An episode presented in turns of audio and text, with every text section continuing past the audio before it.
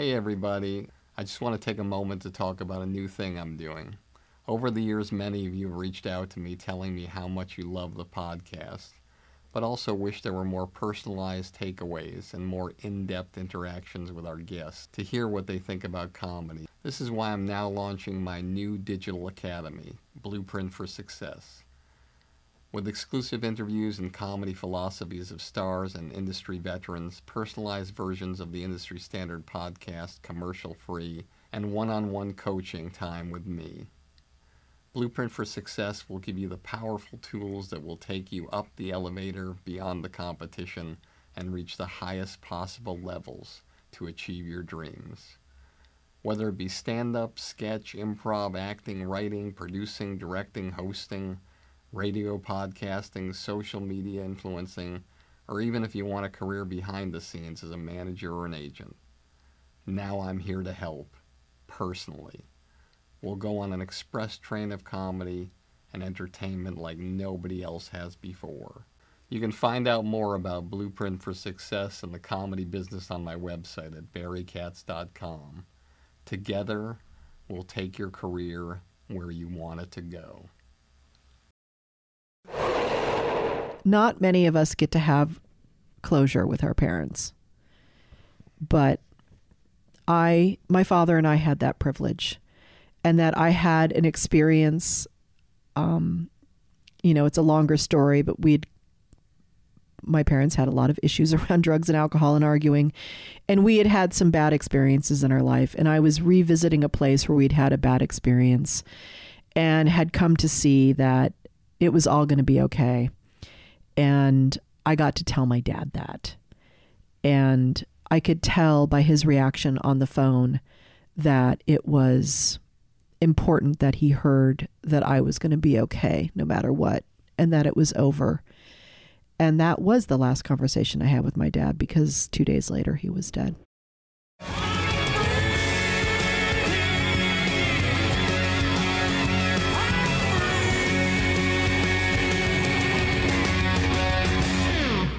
Hey, everybody, welcome back again to another episode of Industry Standard. I am so happy to have you here. Those of you here for the first time, welcome.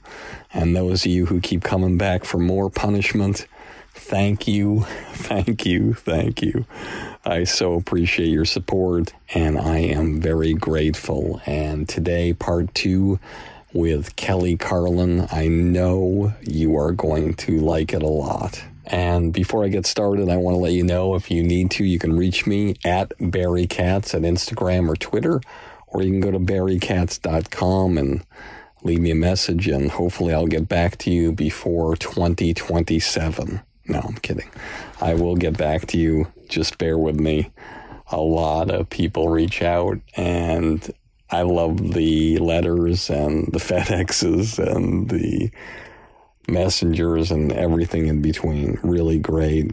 A lot of people send me different kinds of videos and different kinds of creative things they've done, and it's really wonderful to see. And I love it. Don't stop sending them. Please don't ever stop sending them. And when I sit across from Kelly Carlin, I think of a lot of different things that go through my mind. The biggest thing I think about is this weird situation that a select few of us go through that I know, but probably millions of you out there go through, is when you're in a situation in a family where there's somebody inside the nuclear family or within the family that's on a higher plane. It seems almost impossible for yourself or for anyone in your family or anyone you know to attain that level of respect, admiration, acclaim that that person gets on a regular basis. And in Kelly Carlin's case, her father, George Carlin, a man who was revered by his community, a person whose writings and performances were at the highest level. He was a prolific writer, but spent prolific amounts of time working, writing, creating, workshopping, out on the road performing, doing shows that were incredible city to city, writing books. And for Kelly Carlin to grow up in a situation like that, and for those of you out there who have people in your family that seem to perform at a higher level when you might not necessarily know exactly where your place is in the world. And it's hard to find your place in the world when you're constantly under the same roof as a person like George Carlin. I'm sure we all know people like Kelly who are amazingly talented people. But sometimes when you've grown up in the shadows of a man who's an acknowledged genius who would be etched into the proverbial Mount Rushmore of comedy.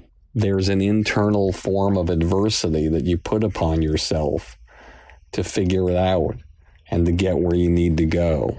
But true to the person that Kelly Carlin is, she not only looked at what her father did and saw all the great things he accomplished, but she also knew him as a man who wasn't perfect. And she knew the things that he did in his world, professionally and personally, that maybe she didn't want to follow. And throughout the years, she formed her own point of view and her own way of doing things and her own personal life and her own professional life, producing, writing, and creating and performing tremendous one person shows at the greatest comedy festival in the world, the Montreal Just for Laughs Festival. Being an esteemed member of the board of advisors of the National Comedy Center, the state of the art, five star home to the greatest resource and platform for everyone in the world to understand the history of comedy like no other place. She has found her way, and throughout it all, she has persevered and become an incredibly respected member of the comedy world and the comedy community. And if you happen to be one of those people out there with somebody in your family who is excelling to the highest degrees and making it difficult for you to see where your place is in the world, if you can figure out a way to handle it in a way with class, dignity, power, work ethic, and incredible vision towards your positive outlook in the future, I can guarantee you you can aspire to have the kind of professional journey that George Carlin had, but you can also have the incredible possibility of the kind of career that Kelly Carlin has. Here we go in three, two. This show will have laughter. I got everybody pregnant with Barry Katz and semen. I'm not comfortable with the tone this is taking. If you're undeniable, you will not be denied. If you want to be successful in show business, you get yourself a Jew white manager like Barry Katz. Being a manager is just turning no's into yeses. Creating holy shit moments. Undeniable. You fucking firing me up, Katz. I love this man. Is there anything else I should know? You're on. What? Now? I'm on the air. Barry Katz. Back in the house. House. House. Let's do this. I want to go way back. Okay. Way, way, way, way back. Mm-hmm. All right. So take me through the town you were born in. Mm-hmm. What the socio-economic dynamic of your family was at that time. Mm-hmm. And then as it came about, what truly was your inspiration to be an artist? So I was born in Dayton, Ohio. My mom was born and raised in Dayton, and she had gone back to Dayton to have me because my dad was on the road trying to become a comic, trying to make a living. Uh, they had met at the Racquet Club. So at that time, he'd never been on television. I don't think so. It was 1963 when I was about to be born. I was, uh, he might have. I don't remember when his very his Jack Paar was. That was the first one he was on, and I, I think that was after I was born. He was a starving artist. He when my mom and dad met in 1960, he was with Jack Burns. They were a comedy duo and uh, Lenny had seen them. Lenny Bruce had seen them, and um, had gotten um, them. Uh, I think they had gotten them some gigs, so they were they were doing some of these dinner theaters. And my mom worked at a place called the Racquet Club. She was a hostess, and they were coming through town. And this Racquet Club was really interesting because it was Dayton, Ohio, which is the middle of nowhere. And yet, Phyllis Diller and Jonathan Winters were regulars, and Lenny Bruce was regulars at this club. Um, it was, you know, it was the hippest place in Dayton, and and Phyllis and Jonathan Winters were both from Ohio, so it was kind of a local scene for them. And my parents had met there, and um, had a whirlwind romance, and then uh, got married and uh, got pregnant with me. I was born in Dayton. Mom went back to Dayton to uh, to have me because Dad was on the road, and then they immediately moved into a one room apartment in New York City uh, on the Upper West Side in the same building my dad grew up in. Spent most of his uh, childhood in. His mom still lived in the building, um, West 121st Street and uh, we were starving. My, they had a they had a hot plate, and uh, there was no kitchen. We had a, a studio apartment, and uh, my mom was having to borrow money for food from Mary, my dad's mom, and uh, it was it was bleak. Uh, we had a Dodge Dart, and I went on the road with my parents. I was a baby, and I was in the back seat on the road. Um, and my mom sometimes was like the only person in the audience. Um, it was it was tough times.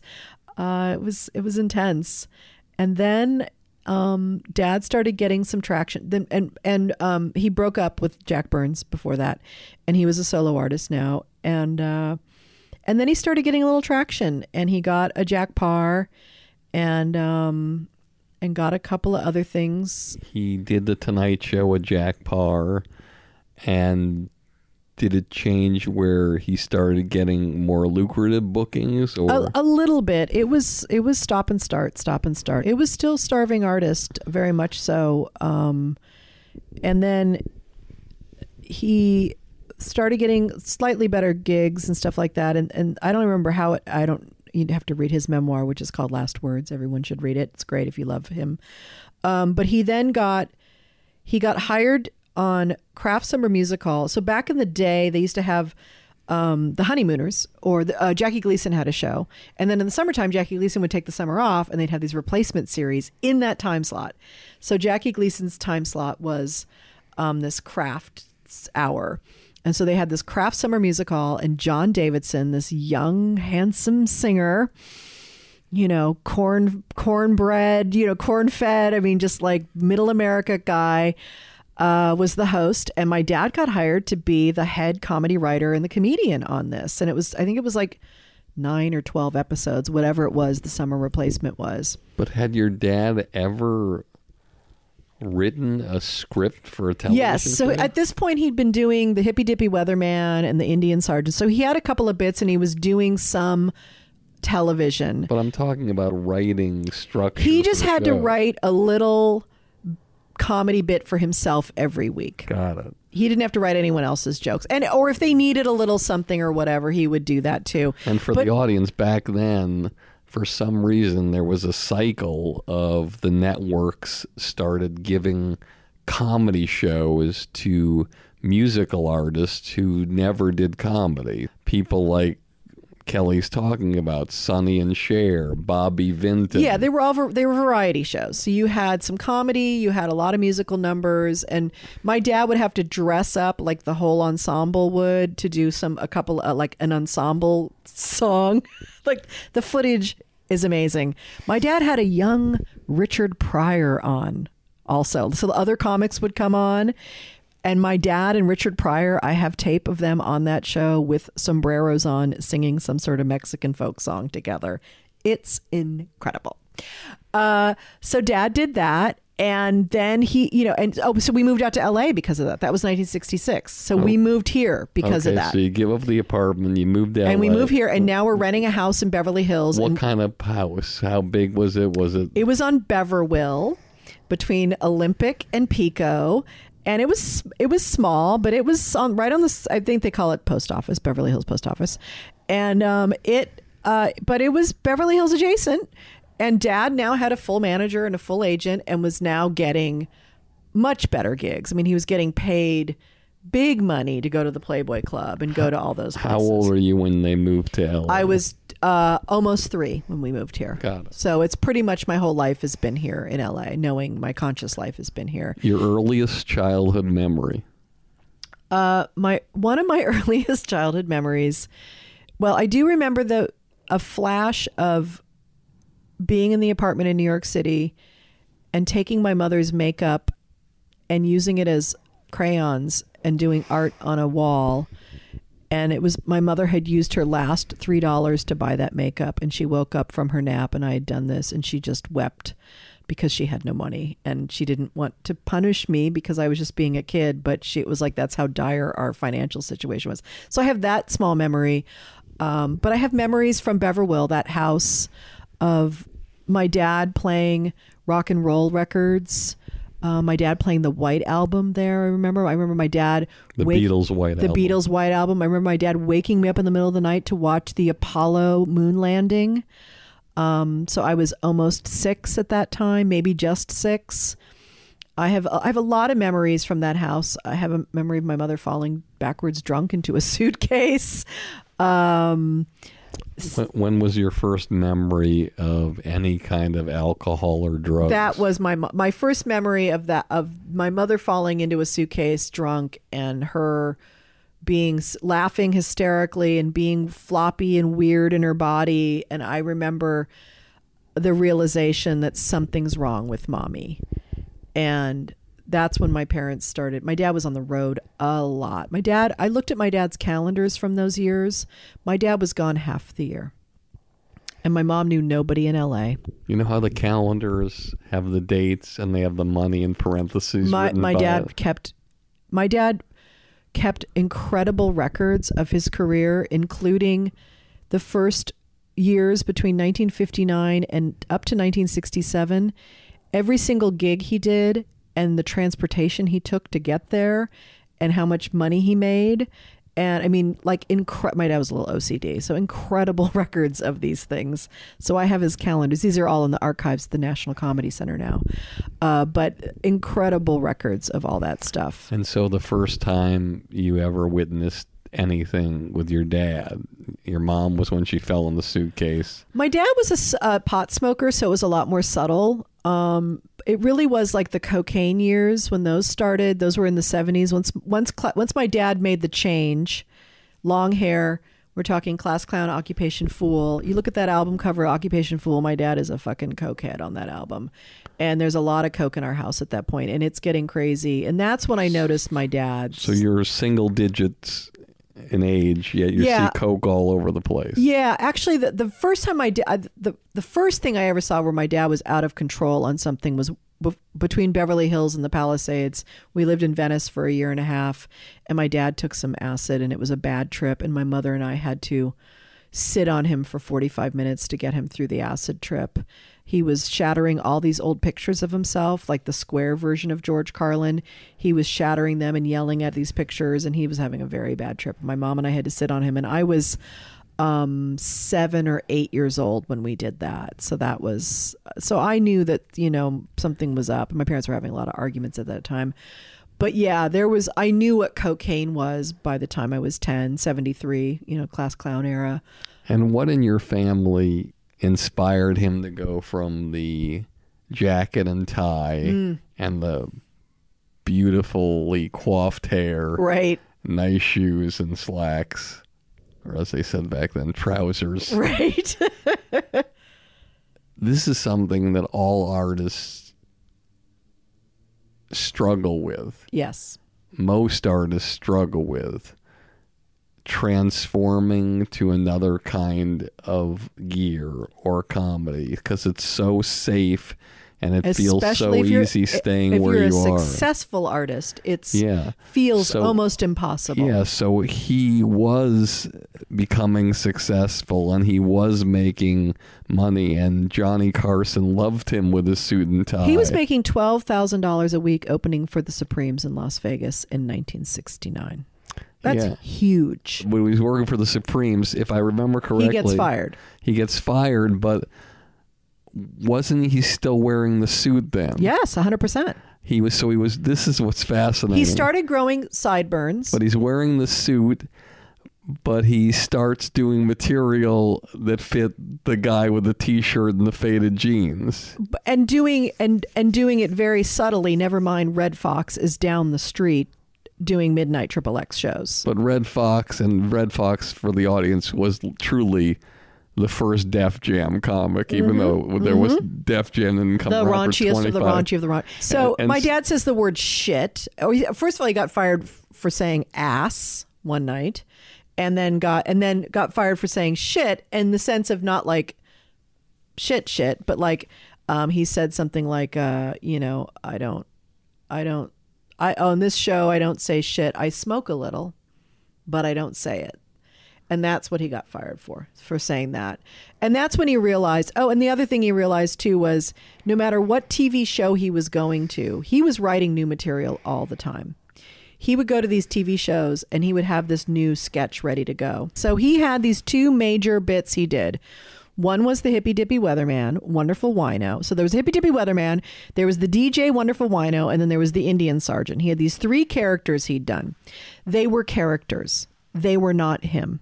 He had written them. I mean, you listen to the hippy dippy weatherman, it is some of the most subversive material. When you see the clip of him sitting there with Johnny Carson, sitting on the couch doing the hippy dippy weatherman I've for Johnny. Johnny almost falling off of his chair. He did fall off his It's chair. it's a moment in comedy history. You know, as a comedian, you have made it forever now. It's it's happening. You're but a what's superstar. fascinating is is that he performed the hippy dippy weatherman in a chair. Yeah, yeah. I mean, and killed in the chair. killed. And so everywhere he went now, all they wanted was the hippy dippy weatherman, wonderful wino, or Indian sergeant, or some some slight variation of it. So it. he's like the Rolling Stones. They wanted satisfaction yes. and sympathy for so the devil. So in the '60s, that's all they could. They they could not think out of the box. Now back then, because I don't know the answer to this, because today, like if Bill Burr does a line on a radio show, it's dead. it's dead. Back when George was doing comedy. They wanted the same thing. so in other words, if Hackett were doing did a bit or something like that, or Joan Rivers, Well, they'd it- want it again. Well, but not even the same jokes. But Newhart would do the telephone thing, but it would be a different conversation. he- But, it's the but same But the driving device. instructor he didn't do over and over again. Of course he did. Yeah, they all did. But the fascinating thing about your dad is that's another aspect of his life that changed because well, there that's came why a point it where he didn't repeat. That's why it changed because he was going everywhere. They weren't letting him grow as an artist. He wanted to grow as an artist. He was a genius, hungry to grow, and all of his friends were musicians. And he he had been smoking weed since the 1950s. Since he was you know 12 years old, he'd been smoking weed. He was always a counterculture guy. On the outside, he didn't look like that. On the inside, he was a counterculture guy. His insides did not match his outsides.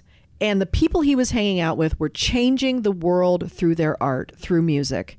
And he felt like he was a fake. He was, his audience were the parents of the people he wanted to be reaching. And he was tired of that. And he wanted to go directly to the audience that he wanted to go to, which was the rock and roll audience.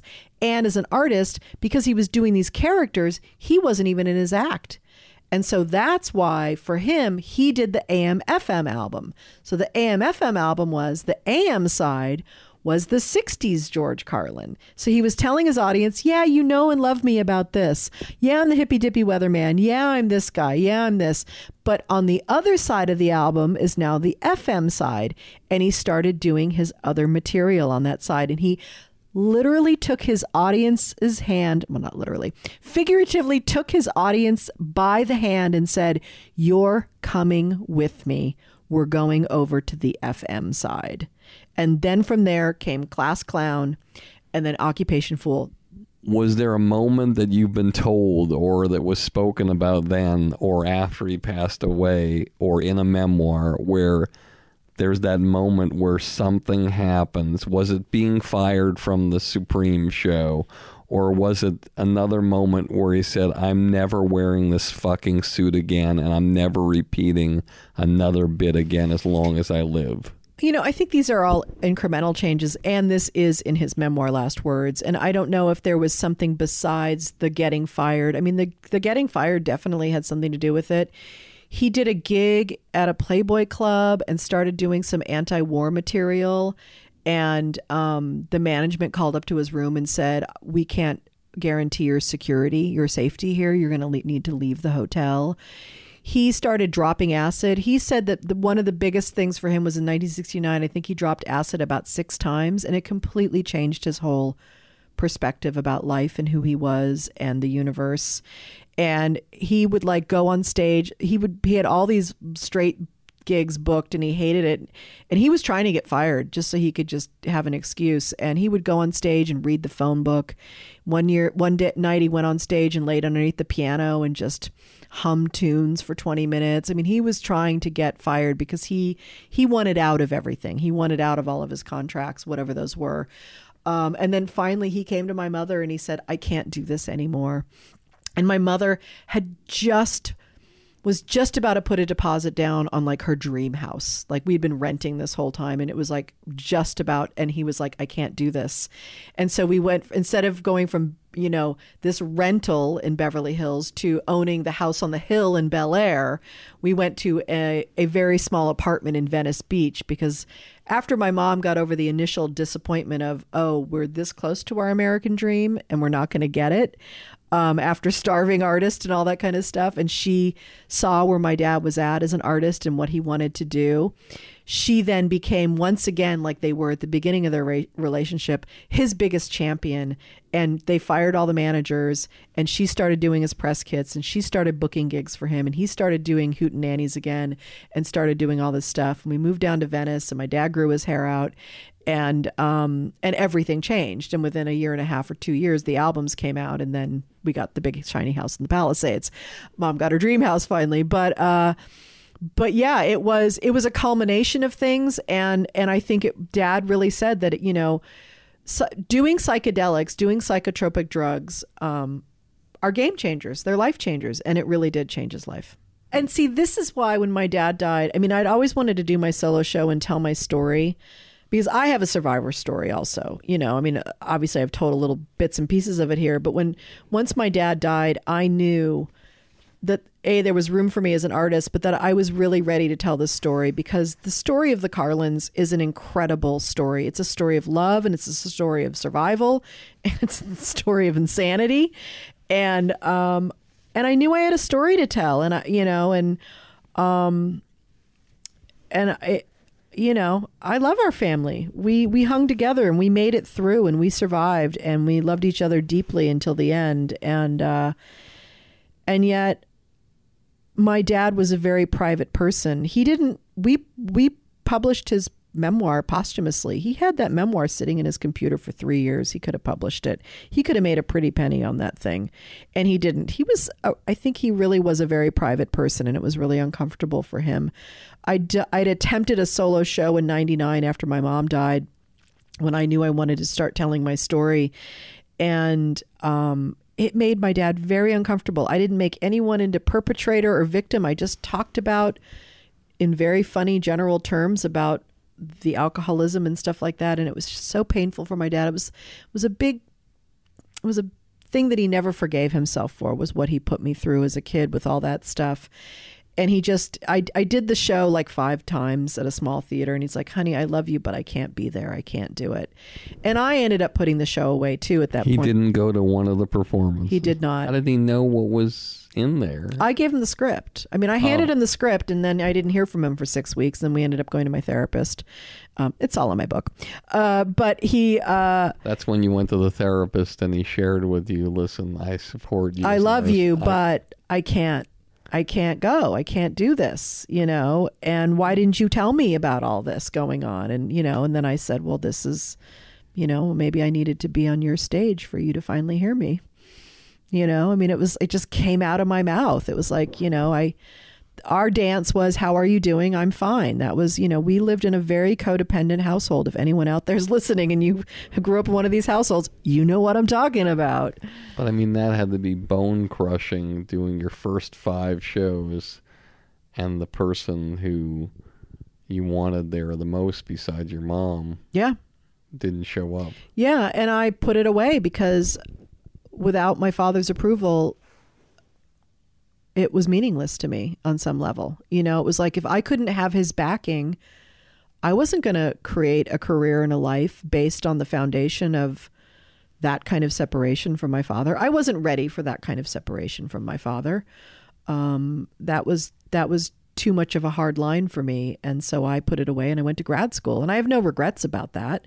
Life is the way it works out, and I actually love that I went to grad school and got to do what I got to do, and it's it serves me to this day. But um, but you know, once my dad died, um, and I had this story still alive inside of me, people were like, "Well, uh, well, what happened? How this? How my solo show and my memoirs happened this time was became friends with Lewis Black. Lewis decides to go and four wall a lounge on a cruise ship and invite like Ted Alexandro and Kathleen Madigan and Dom Irrera and John Pinette, like this amazing cast of people. And every night they're they're uh, and Larry Wilmore and they're all rotating doing stand up each night. And uh, and then during he goes, I want you and Bob to come along, but I need a day event. If you do a day event, you can have the whole trip for free and come party with us. I'm like, uh, yes, I will be coming on the cruise ship with you and your friends. And he four walled this lounge, and there was like 600 Lewis Black fans. And Lewis says, "Oh, I don't know." You're a storyteller because I, have been doing storytelling gigs in LA. Just come on board and tell some of your family stories and play some of your dad's clips and, you know, do an hour, do 75 minutes. They'll love you. They're all your dad's fans. So I did. I went, I played 10 clips of my dad, and in between, I told stories. Some from my dad's memoir, some from my own stories. There wasn't a dry eye in the house. People laughed, they cried, they loved it. The whole week, everyone's like, You need to go on the road. You need to go on the road. You need to go on the road. And, um, you know, Danny Robinson was there. You need to go on the road, everyone, you know, uh, Mark Lanau, all those people. And, uh, and I was like, no, I am not going on the road to be George Carlin's daughter. That is the last thing I want to do. I'm finally Kelly Carlin. There's no way I'm going to be George Carlin's daughter. And then I got very, very close with Paul Provenza. And Paul and I started talking about this story and started talking about what the story could be and what it was. And Paul saw the real potential of a personal healing for me, of being able to show a different side of my father to the world. And um, and the opportunity to get on a stage and do the work that I've always wanted to do. And without Paul Provenza, that show would have never happened. And without that show, my memoir would have never happened. But um, Paul, I used to say to Paul, you know, look, I know they come for the George, but I want to build a show where I know after intermission they're staying for the Kelly.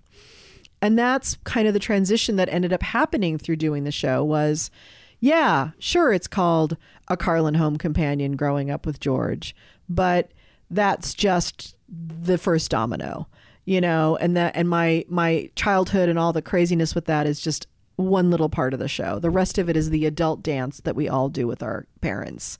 You know, the parts of us we hide from them, the parts of us that we show, and the personas and all that kind of stuff. And and I knew I had great stories to tell. And uh, and once I got on stage, I got a chance to have stage time and actually learn how to be a performer and learn what that meant to to do. And and and then learned a little bit more about my dad because I was doing what he did. I really started to understand my dad on a much deeper level because I was on the road alone after a show, all hyped up, uh, in airports by myself. Or that thing where you have to rest all day to get ready for show and you can't do anything else. Um, I, I had a, I ended up having an incredible deep appreciation for the sacrifices my father made for his art and for me, for raising me and, you know, taking care of me. Hey, everybody. I wanted to thank some of the sponsors on the podcast, starting with AquaTrue. If you haven't bought this countertop water purification system, You have to do so. It's incredible. It turns tap water into your favorite bottled water instantly. It saves you thousands and thousands of dollars. It gets rid of all those plastic bottles that you have in your trash. Thousands and thousands of listeners have bought these. Everybody loves it. Not one complaint. It's incredible. I haven't bought a bottle of water in years since I got this, and you won't either. And if you go right now to industrystandardwater.com and type in the promo code Barry, you'll immediately get a hundred dollar discount. A hundred dollar discount and start enjoying the best and most cost effective water you've ever had. I guarantee it. Lastly, the air doctor. I don't know what the air inside your house is like, but the air inside my house it feels heavy at times before I got this product. And now it got rid of all the bad air in my house, the dust, the pet hair, the pollen. It just gets rid of all the contaminants circulating through your home. And for me, when I got this product, it was amazing the difference that I found in the air in my house. And it's normally $600. And you can check Amazon right now and you'll see. But for all of you listening today, I can offer you $300 off. $300. Just go to airdoctorpro.com and type in the promo code Barry. That's airdoctorpro.com, promo code Barry, and save $300 and get rid of all the bad toxins in your house and start breathing the cleanest and healthiest air in the world. Hey, everybody. I hope you're enjoying this episode as much as I am. If you made it this far and you haven't fallen asleep yet, then you must be the type of person who's serious about having a career in the comedy business. That's why I'm offering you my blueprint for success, a one of a kind all access pass into my knowledge and experience after over 40 years of working with the best of the best in this crazy entertainment industry. I'll tell you all the stories, all the philosophies, give you all the great special guests and even give you one on one private consultations to help you expand, enhance, and skyrocket your comedy career. Just go to barrykatz.com and click on Blueprint for Success to learn more about my groundbreaking digital academy that I've created just for you. With it, we can take your career so far that one day, instead of listening to this podcast, you'll be interviewed on it. One, Uno, two, Three, cinq, cuatro, five, cinco, six, Six degrees of separation. Six degrees of separation. I'm going to mention something. You can tell me a word, a sentence, a story, Okay. anything that All right. comes to your mind. The Gong Show. Uh, I went to junior high with the host's daughter.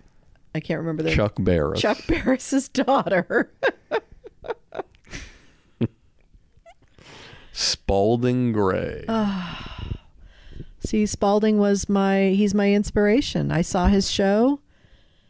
I saw um I saw the film Swimming to Cambodia and then I saw Monster in a Box live at UCLA and I thought to myself, "Oh, you can go on stage and show every bit of your terror, anxiety, confusion and and it's okay.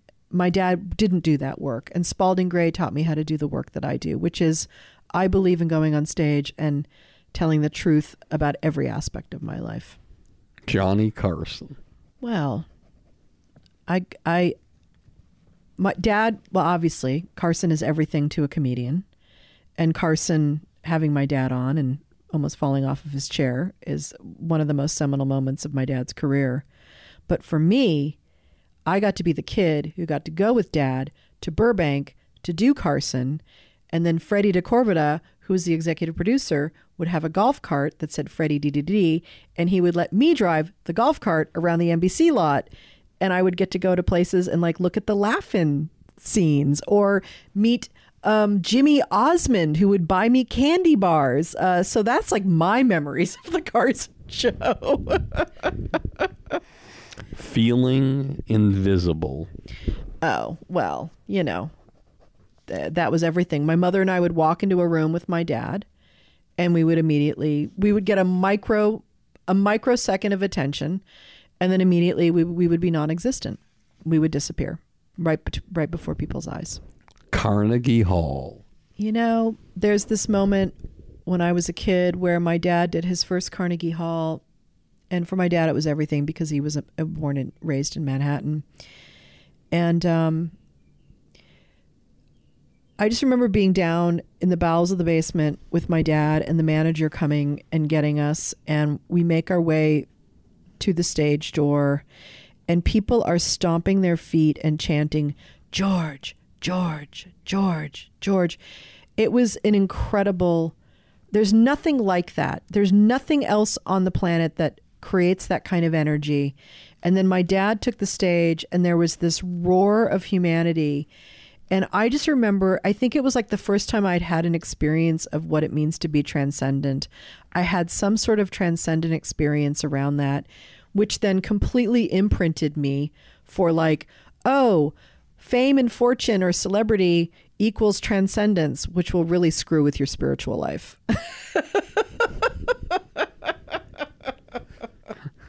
Steve Martin. Well, Steve Martin. So people go up to my dad all the time and would say, Hey, I memorized Class Clown when I was. I memorized Steve Martin, Let's Get Small.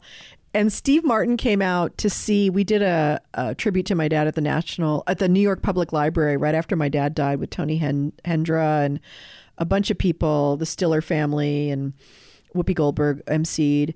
And Steve Martin was in town and he called them and said, Are there any tickets left? And I had to go up and do, I wrote, I did a story, one of my stories at that thing. I'd never, I had never performed in front of my father's audience before. And I'm up st- on stage and I'm starting to perform the story. And I look down and Steve Martin's in the front row. And I think, Oh Lord, how am I going to get through this? And he laughed. I loved it. Carol Burnett Show. So, the Carol Burnett show, my parents, no matter where we were in our lives and no matter how hard it was between my parents, there were certain things we would do as Carlins, and one of them, one of them which was watching the Carol Burnett show together. And to watch my dad cry tears of laughter because Tim Conway, may he rest in peace, was trying to get Harvey Korman, may he rest in peace, to break during a sketch. Like for my dad, that was the biggest moment ever for me as a person to watch the man who makes the world laugh, to see what makes him laugh. And then watching Carol Burnett, as I did with Lucille Ball and Lily Tomlin, Carol was, I wanted to be Carol Burnett. I mean, if I could do goofy, silly voices, characters, hairdos, dresses, that's the path I wanted to take as an artist initially. Ram Dass. Uh, Ram Dass. Well, I've always been a seeker, as both my parents were, and uh, Ram Dass certainly has been one of those teachers that um, has taught me a lot about truth and a lot about really mostly about not taking yourself so seriously. And then when I was watching the documentary that Judd Apatow made with Garry about Garry Shandling, um, and there's a scene with them getting to like FaceTime or Zoom with Ram Dass. I was so jealous. I was like, damn, I want to FaceTime with Ram Dass. Little things, big subjects. Oh, look at you doing research. that would be uh, the ways in which my father would talk about his material in the world and the things that he focused on. And two things he would do is he would focus on the little things that connect us all as human beings. That would be the observational humor that he was really, I'd say, one of the main people who created that genre. And then on top of that, he would do big subjects like death, like the planet, like, you know, war. You know, he would take on these big topics and just dismantle them. And that was really what he was mostly known for the last 15 years of his career. But he also loved to do the little, the little things that connect us, the little moments, you know, talking about the Rice Krispies and all that kind of stuff. David Letterman. David Letterman. Um, I don't know much about David Letterman. Uh, uh, the one thing, the one memory I have about David Letterman and my dad is it was like it was in the 2000s.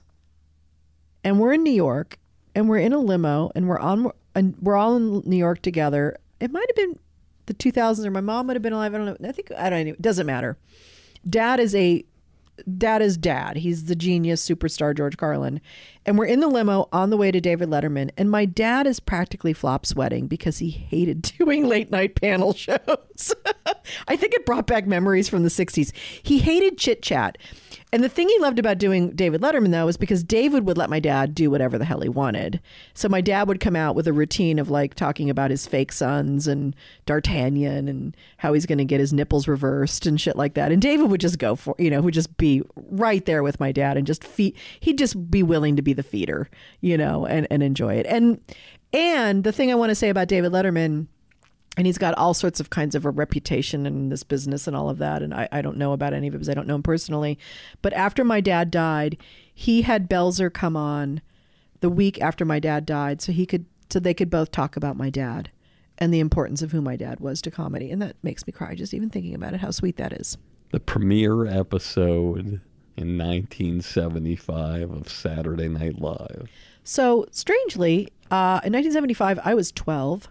Uh, had no idea my dad was off to New York to do some strange experimental show. Uh, and they hired my dad to, to be the first host of SNL, and, and it's incredible. And he was. He refused to do sketches because he was terrified of that sketch comedy thing. The only show in 45 years with, where with the him, host, with the host is not no in the sketches. I know. And uh, But later on, he decided to do it in 84. He right? did. He did because then he'd had some acting, uh, more acting. But at that point, he'd done a little bit of acting and hated it. He hadn't quite healed his his relationship with acting, and he was on a lot of cocaine. My dad is so. I was the kind of kid that like my parents would walk in the room and I could tell you what drugs they were on. My dad was so fucking high. So he could perform seamlessly on any drug. Yeah, but you could see. I mean, he's not 100% on his game, but yes, he could pretty much perform seamlessly. Uh, but if you watch, you can see the man has been smoking a lot. And I guess, you know, according to the legend, all the books written about that week, you know, they had to like go and get him in his room and knock down the door and all sorts of stuff. Like he was, you know, he was not doing well. Your first professional laugh. So my dad gets to do a special, uh, a sitcom pilot for HBO, and um, it's called Apartment 2C, which was the apartment he grew up in in New York City. And the premise is that he's a writer in New York, and he can't get any work done because all of his crazy neighbors and everyone keeps knocking on the door, and he never gets anything done. And so it gives him a chance to have all these funny people come on and be funny characters. And Pat McCormick was in it, and Bobcat Goldthwait, and all this kind of stuff. And so I said, this is when I wanted to do sketch comedy. So I said to him, it's 1984. I'm 21, and I'm like, Dad, will you write me a part? You know, well, can I be in this? And because I knew I could, I could handle it. And um, so he wrote me a part, and the part was a punk rock Girl Scout, which was awesome because at the time punk was really in. And so, you know, it was this great, great costume I got to be. And I got to be, um, you know, this raunchy Girl Scout to him and tell him, you know, here's your fucking cookies and stuff like that. It was really fun. I almost threw up right before the whole thing and everything. It was terrifying. And Pat McCormick's giving me acting lessons backstage. It was great. It was absolutely fabulous. Um, so we do the scene. We, we do the dress rehearsal and we do the scene for the first time. And my dad comes up to me with tears in his eyes and he says, Congratulations, kiddo. You just got your first professional laugh. And he marked it down in his calendar. That's how that's the kind of sentimental man he was. Wow. He was a very sentimental man.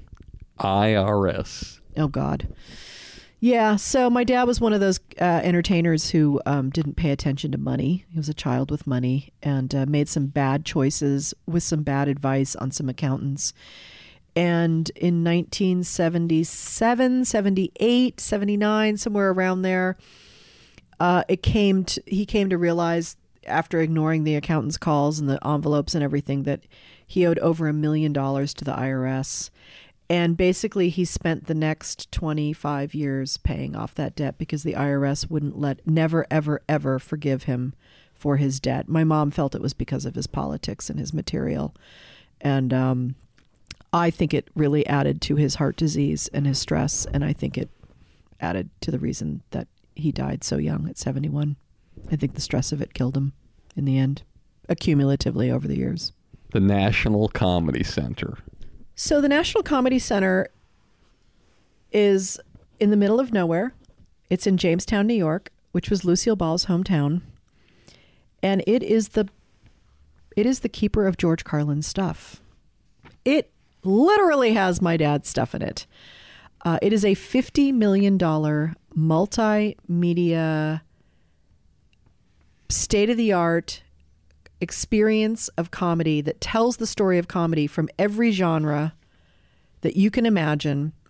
It is, it is one of the, every single person who walks through the comedy center is blown away, including everyone from Lewis Black and Laraine Newman, and I mean, you, you name the person who you know. Give me a name, and they've, if they've walked through it, they're they're blown away by this place. I donated my dad's archives there uh, two and a half, almost three years ago.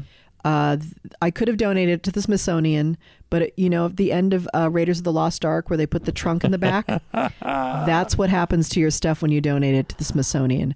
The world does not see it. I wanted a place that would tell the story of George Carlin, and they have a permanent exhibit of my dad's. Uh, his entire archive has been digi- digitized. You can have a di- you can digitally tour the archives. Plus, there's all this memorabilia, all this kind of stuff. But the center itself is incredible. Um, and if you live in the region, please, please, please come and visit.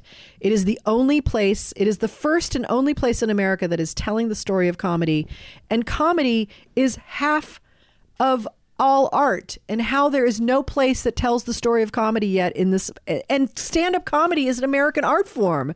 So um and it's all genres of comedy are represented there. So anyway i'm on the board of advisors. Um, go to national comedy and it's a nonprofit. It's a nonprofit people. They're not profiting off of this. So go check them out online. They're amazing. Hey, everybody, let me remind you one more time about my new blueprint for success. It's a project I've spent months and months working on just to help you jumpstart your comedy career and beat the competition. Whether you want to do stand up, sketch, improv, acting, writing, producing, directing, radio, social media influencing, or even if you want a career behind the scenes as a manager or agent, Blueprint for Success will give you all the tools you need to take your career to the highest levels.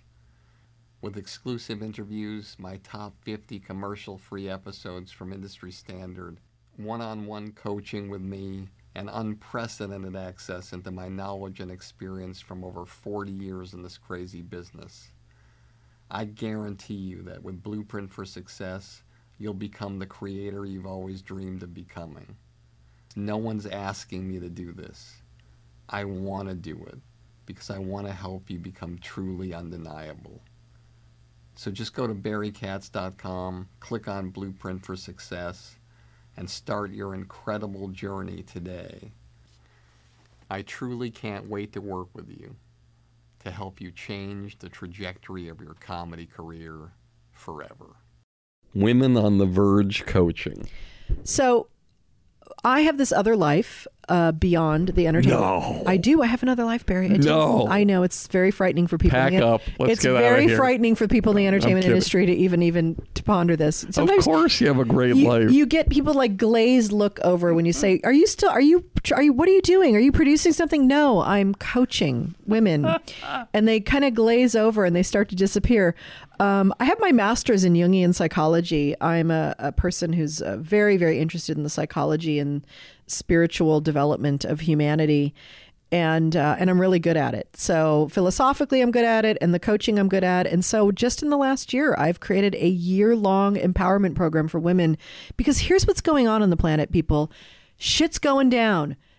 infrastructure or systems are changing. Uh, everything is everything kind of institution you can think of is changing. It's not Donald Trump's fault. We've been doing this for 15 years and no one's been noticing. All everything's up for grabs. We're all renegotiating our place on the planet. And women are doing that too, if you haven't noticed. And I am extremely excited about that because it is time for women to take real leadership in the world because half of the population is being left out of the conversation most of the time. And women have incredible sense of intelligence and wisdom that no one else particularly has the same way. Men have men have their version. Women have their version too. They need to be part of the conversation. So I'm very very committed to le- women's leadership. And so Women on the Verge coaching is a women's empowerment program that helps women no matter what they're doing. Moms want to run for president, want to be an entrepreneur, want to be an artist. You are an artist, you are all of those things already, but you want to really step into your full power. And I'm helping women do it. And it's so exciting. And it's just wonderful to watch women take huge leaps for themselves and the planet. Surprise audio in a college classroom. So, yeah, here's the. Um, the burden of being the child of a celebrity. You're just going on minding your own business, trying to live your own goddamn life. And you go to UCLA and you start back up again and you're in some remedial English class because you haven't been in school in seven years. And so you're in there with Troy Aikman and all the other athletes. And this young pup of a quote unquote teacher comes in and we're going to learn how to write compare and contrast essays because those are going to be useful in your college career. And we're sitting there and he says, I'm, I'm going to do something a little different today. Instead of teach you about compare and contrast essays, I'm just going to let, let you listen to this little bit of audio I have here at the perfect compare and contrast essay. And he hits play and it's my dad doing baseball football. and I think, my dad is even following me to school. The fairgrounds arrest. Oh, oh, the Milwaukee Summerfest. So it's 1973. We're in Milwaukee. Uh, Class Clown has, my dad has recorded Class Clown. Maybe it's 1972, 72, 73. Uh, my dad has recorded Class Clown, but it's not out yet. My dad gets booked to open for Arlo Guthrie at what they call um, uh, Summerfest, which is in Milwaukee. It is a huge outdoor fair, and there's this huge stage. You know, it's music festival time, people. Everyone is drunk. Everyone, as I describe it on my solo show, um, what is Summerfest? Summerfest is an island of sausage surrounded by a river of beer. And so my dad goes out opening for Arlo Guthrie, and my dad's doing wants to do his new class clown material. And the class clown material, it's not like shticky at all. It's like storytelling, and he's trying to get ten thousand drunk people to be quiet while while he's trying to. It's like, hey, this is kind of different material. You can hear him on the audio. You kind of need to listen to this kind of stuff. So then he gets kind of frustrated and stuff, and he's throwing f bombs and you know and shit, and he's saying you know his normal kind of just peppering his language throughout, and then he then the the cops come and say to the promoter, um, "We don't like the language that's going on here. Uh, he, you need to get him off the stage. We're going to arrest him for the language." So now my mother, the promoter comes up to my mother and says they're going to arrest him the minute he gets off stage. Now my mother knows that my dad has both coke and weed in his pockets. It is 1972. It is the Nixon era. My dad will go to jail for a long time for possession. My mom goes on stage with a glass of water. And my dad looks at her like, What are you doing on stage with a glass of water? Like that kind of a look. And my mom whispers to him, The cops are going to arrest you. You know, exit that way. The cops are over here. Exit stage left. We all, dad, oh, so, so then what does dad do? He doesn't decide like, oh, uh, I need to go now. I'm just going to wrap this up with a cute little story. No, he goes right into the seven words. He goes right into the seven words Seven material. words you can't say He double television. down, doubles down, starts doing the seven words thing. His microphone goes down, music goes up. He leaves stage. We all go into the dressing room. My dad's emptying his pockets. My mom has a baggie of cocaine. She's hiding in the drum set of the band that's going on next. I think it was Tower of Power or something going on after Arlo Guthrie. And um, suddenly there was a bang And I started to cry because I knew the cops were coming. They were going to arrest my dad. I thought they were shooting at us. Someone had popped a balloon. Uh, everyone, all the adults were like, "Oh, it's a balloon!" And I'm like, fucking freaked out now. Door opens. Dad walks out. Cops handcuff him. There's a famous picture of him on the internet. You can see it. He's in a tie dye shirt, long shirt, long sleeves. They arrest him for you know, indecent language in front of kids or something like that. And, um, you know, my mom, because my mom had bailed out Lenny Bruce and my dad in the early 60s, she knew that you don't just go get any lawyer, you get a First Amendment lawyer. And so she went and got a civil rights lawyer and they bailed him out and it was like 250 bucks or something. But yeah, harrowing story. Your last conversation with your dad. Not many of us get to have closure with our parents. But I, my father and I had that privilege, and that I had an experience. Um, you know, it's a longer story, but we'd, my parents had a lot of issues around drugs and alcohol and arguing, and we had had some bad experiences in our life. And I was revisiting a place where we'd had a bad experience and had come to see that it was all going to be okay.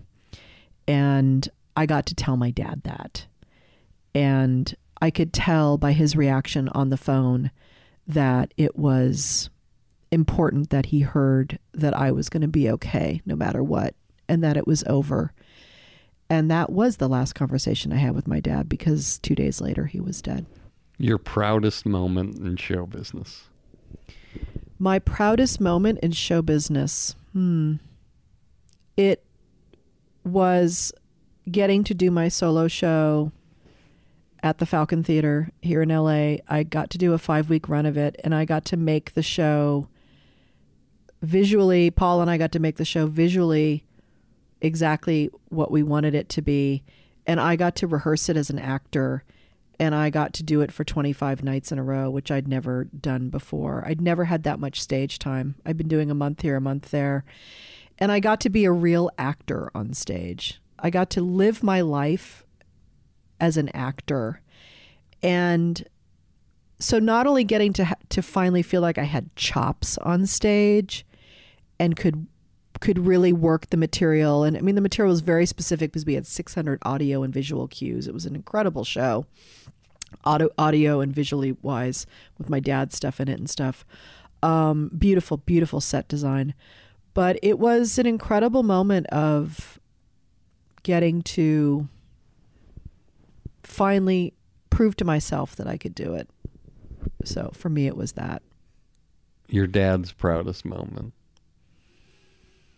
Well, I think for my dad, he really believed, and he had said this publicly a lot, that Jammin' in New York was the game changer for him.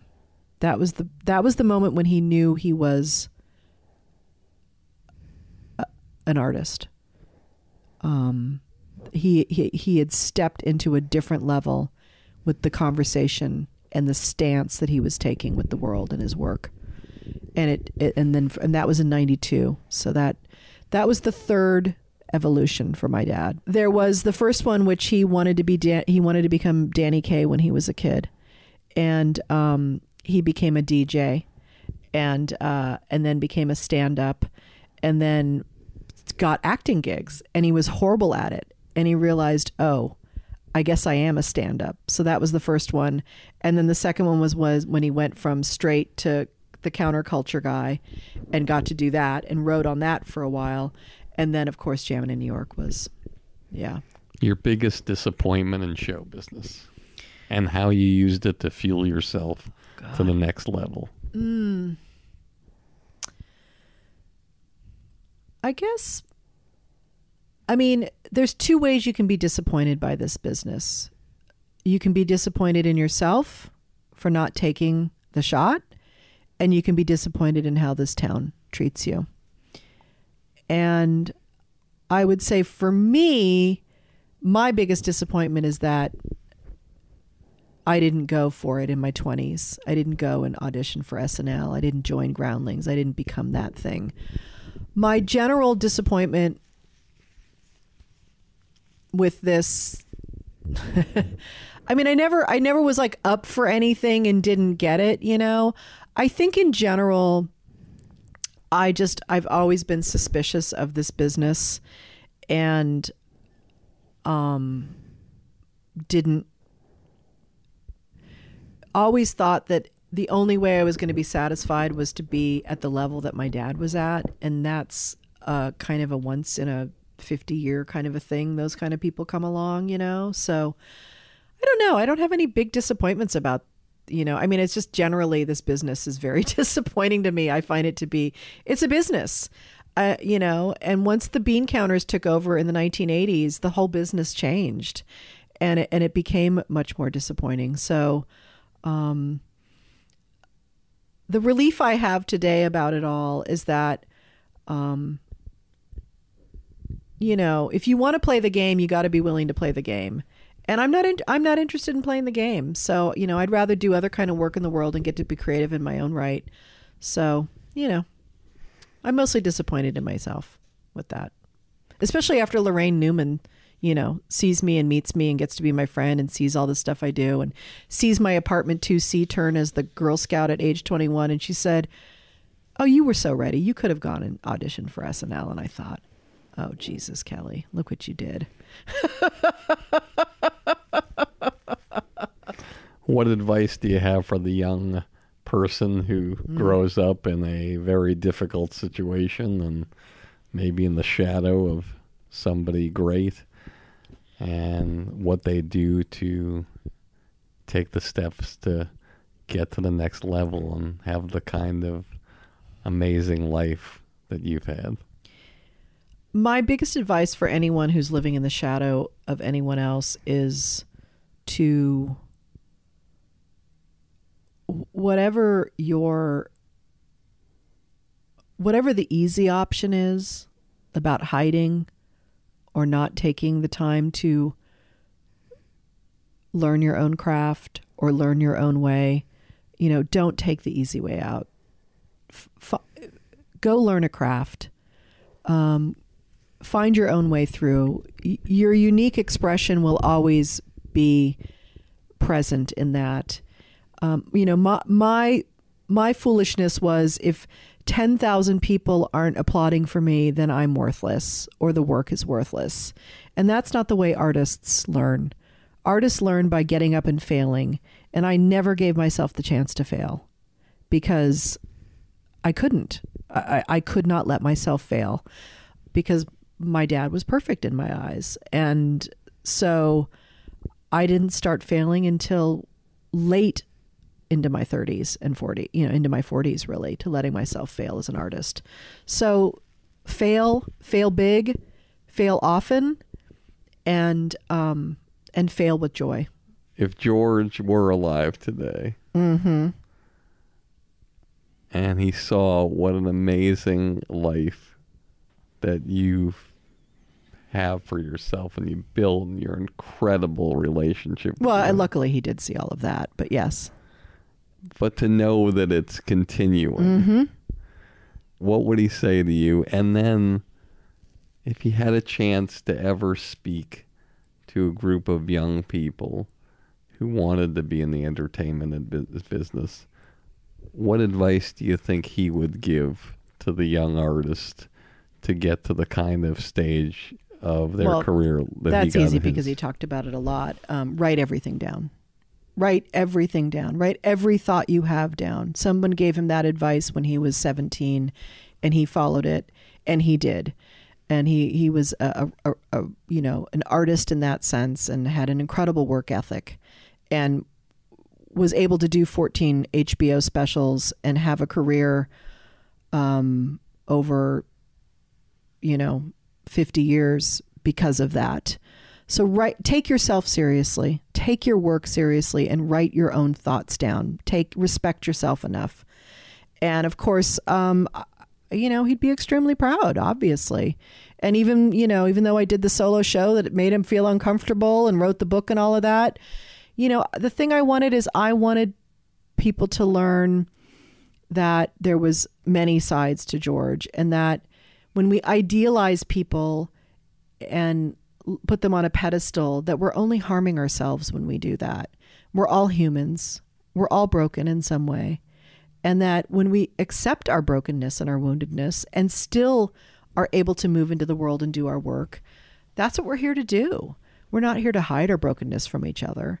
And so, you know, I think my dad would be, I think that's the truth I was able to tell and am able to tell in my life that my dad wasn't able to do. And if if your job as a child is to move the ball forward a little bit generation by generation, I think that's what I did for the Carlins was I moved I moved the definition of truth to include a, a wider definition and a broader definition.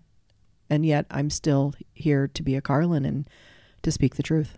Kelly Carlin, this has been fucking unbelievable. Really Awesome. extraordinary. Thank you. My absolute pleasure. Thank you for having me. All right. Okay, I'm going to scroll through the list of people who sent me a message, and one of these people will be a lucky winner. And they'll get to attend a podcast live with one of my guests, meet them, shake their hand, ask them a few questions, or else if they're out of town, out of state, or out of the country, we'll Skype them in or FaceTime them or anything like that so they can be there. Why not? So let me look here randomly and pick somebody. All right, landing on Cool PR Maven. May 15, 2019. Heading reads every episode's a winner, five stars. The comment reads Barry has a sense of curiosity that benefits the listener. He drills deep and unearths insights, info, and perspective not found elsewhere. Plus, he clearly has a vast Rolodex because his guests run deep, from headliners to producers and more. My faves are his interviews with comedians, and when I die, I want Barry to write my obituary because his introductions put federal dossiers to shame. Pick an interview with someone you admire, and it will be the best podcast listening experience ever. Wow. Thank you so much, cool PR Maven. You are a winner. And that wraps up part one of our podcast. I just wanted to thank my incredible partners, starting with AquaTrue, the revolutionary miniature countertop water purification system that works straight out of the box. Plug it in, fill it with tap water, and immediately turn your faucet into your favorite bottled water for pennies. You can get $100 off when you go to industrystandardwater.com and just type in the promo code BEAR and start enjoying the best water you've ever had and never buy another bottle of water again. And I Killed JFK, the groundbreaking film about the only living person who admitted to killing Kennedy. Go to ikilledjfk.com, buy the film and the rare interviews with five of the last living experts, and I guarantee it'll change your mind about what happened that day and the Air Doctor, the innovative portable air purification system which will change your overall quality of life. It instantly removes dust, pet hair, mold, pollen, flu viruses, and other contaminants circulating in your home. Normally $600, and if you don't believe me, check Amazon right now. But for a limited time, I can offer you 50% off. That's a $300 savings. Just go to airdoctorpro.com, type in the promo code Barry, and start breathing the cleanest and healthiest air in the world. And here's a preview of the next very special episode. Dave Attell. there's some people who are naturally gifted.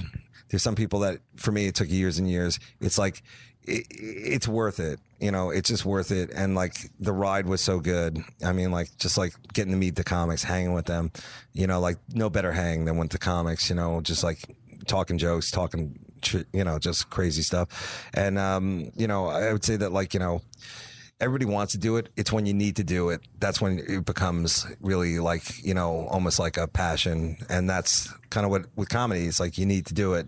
And if you don't need to do it, then you better really, really want to do it. Thank you so much for listening and have a great day. As always, this has been Industry Standard with me, Barry Katz. And if you like the show, tell all your friends. And if you don't like the show, tell all your friends.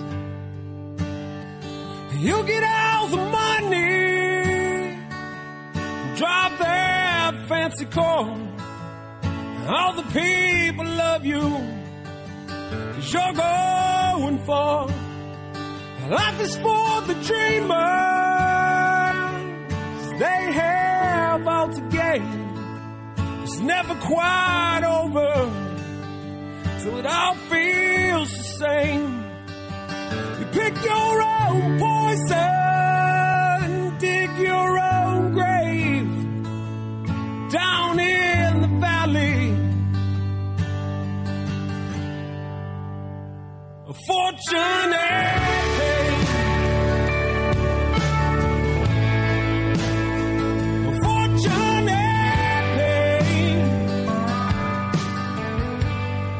Thank you for listening to Industry Standard with Barry Katz. If you'd like more info on our schedule of new episodes or how to reach Barry through Twitter, Facebook, or email, go to barrykatz.com. Before you leave, please take a moment to subscribe to our podcast, leave a comment, and rate it, even if you think it blows. Thank you for your support and have a great day.